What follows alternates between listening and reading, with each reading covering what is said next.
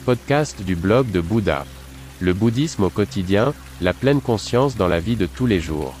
Bonjour et bienvenue sur Bouddha Blog, mon podcast avec des valeurs et avec un contenu plus profond. Votre canal pour les thèmes bouddhistes, la pleine conscience et la méditation. Je m'appelle René et je suis très heureux que vous soyez là. Pendant de nombreuses années, j'ai vécu dans un temple en Chine, j'ai été ordonné moine, j'ai étudié les arts martiaux et la philosophie du prince indien. C'est pourquoi j'ai créé ce podcast. Veuillez visiter mon site web, vous trouverez l'accès en bas de la description de ce podcast. Bonne écoute. Captivité. L'esprit suit le corps en captivité, les compagnons d'armes disparates sont généralement à l'unisson. Avez-vous déjà été prisonnier? Bien sûr, peut-être seulement quelques secondes ou minutes, mais vous avez déjà été pris au piège.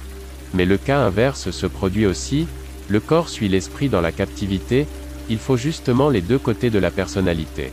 Il y a beaucoup de gens qui se résignent, qui se mettent volontairement dans une sorte de prison. Lorsque la vie devient difficile, que l'humeur reste morose, les personnages anxieux se réfugient dans l'abandon de leur autodétermination, ils sont alors dirigés de l'extérieur. L'emprisonnement est un fardeau pour le corps et l'esprit, mais la composante mentale de l'emprisonnement personnel est nettement plus violente.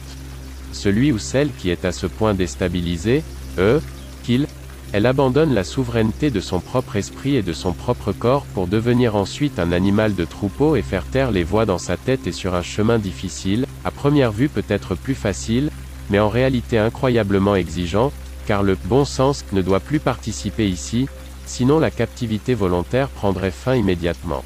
Bien sûr, on peut tout se simplifier, suivre la masse, devenir et rester un mouton, mais un tel comportement n'est pas dans l'esprit de la philosophie bouddhiste, qui incite toujours à réfléchir à tous les événements qui surviennent, et ne laisse pas de place à l'humilité bornée.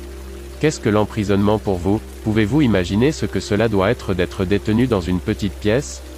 Et ce que cela doit être lorsque vous vous retrouvez dans une captivité mentale Essayez de vous mettre à la place de ces cas, comment serait votre vie si vous essayiez d'amortir les choses différemment, si vous ne réfléchissiez pas mais acceptiez les décisions imposées?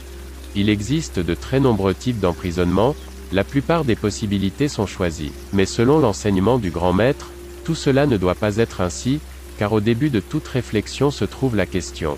Qui suis-je? S'ensuit une réponse qui, par sa conséquence, détruira, et même devra détruire, toute captivité. Peu importe ce qui vous a entraîné dans une dépendance ou un attachement, tout tombe si la réponse est honnête. Celui qui veut se mentir à lui-même reste dans cette situation fâcheuse. Oui, il y a des contraintes dans la vie, personne n'est une île, nous devons faire certaines choses, mais d'autres non. Quelles sont les choses que vous faites parce que vous le voulez? Lesquelles parce que vous y êtes obligé? Où se situe la limite pour vous? Le chemin est le but. Difficile à comprendre, grand dans les arts, l'esprit se complaît dans les pensées. Il n'est heureux que pour le sage qui le tient en respect. Bouddha, nom d'honneur de Siddhartha Gautama 560 à 480 avant l'an 0. Écoutez le blog de Bouddha. N'hésitez pas à visiter mon site web. À demain.